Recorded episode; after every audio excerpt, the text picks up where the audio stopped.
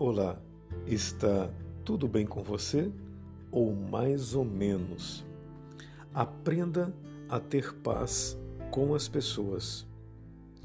Queridos, no livro do Êxodo, capítulo 14, o versículo 14, está escrito assim: O Senhor lutará por vocês, tão somente acalmem-se. Amados, na vida estamos sempre recebendo críticas Sempre encontraremos pessoas difíceis que tentarão nos perturbar e roubar a nossa paz. Mas não precisamos dar ouvidos a elas. Podemos seguir em frente e deixar o que? Que Deus lute por nós. Pessoal, muitas vezes, não importa o que você diga ou faça, as pessoas simplesmente não acreditarão em você. Talvez não irão com a sua cara, ou simplesmente não irão torcer pelo seu sucesso. Por isso, aprenda uma coisa: quando uma pessoa está ferida emocionalmente, geralmente ela acaba ferindo outras pessoas, mesmo sem querer. Será que esse é o teu caso?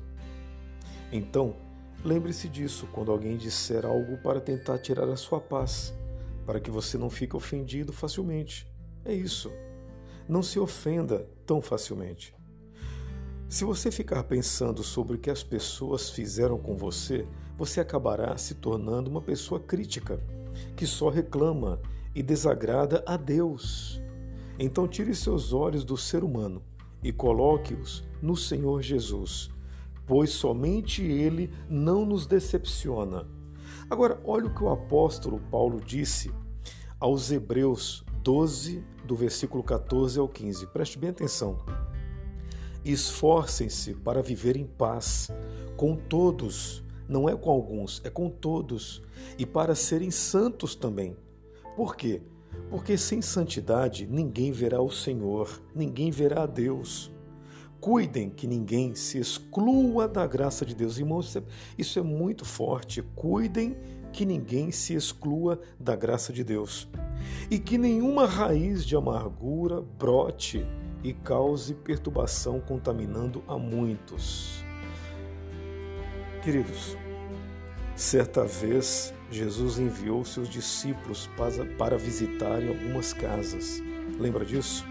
E disse para declararem a paz assim que entrarem nelas. Vamos ler Lucas capítulo 10, do versículo 5 ao 6.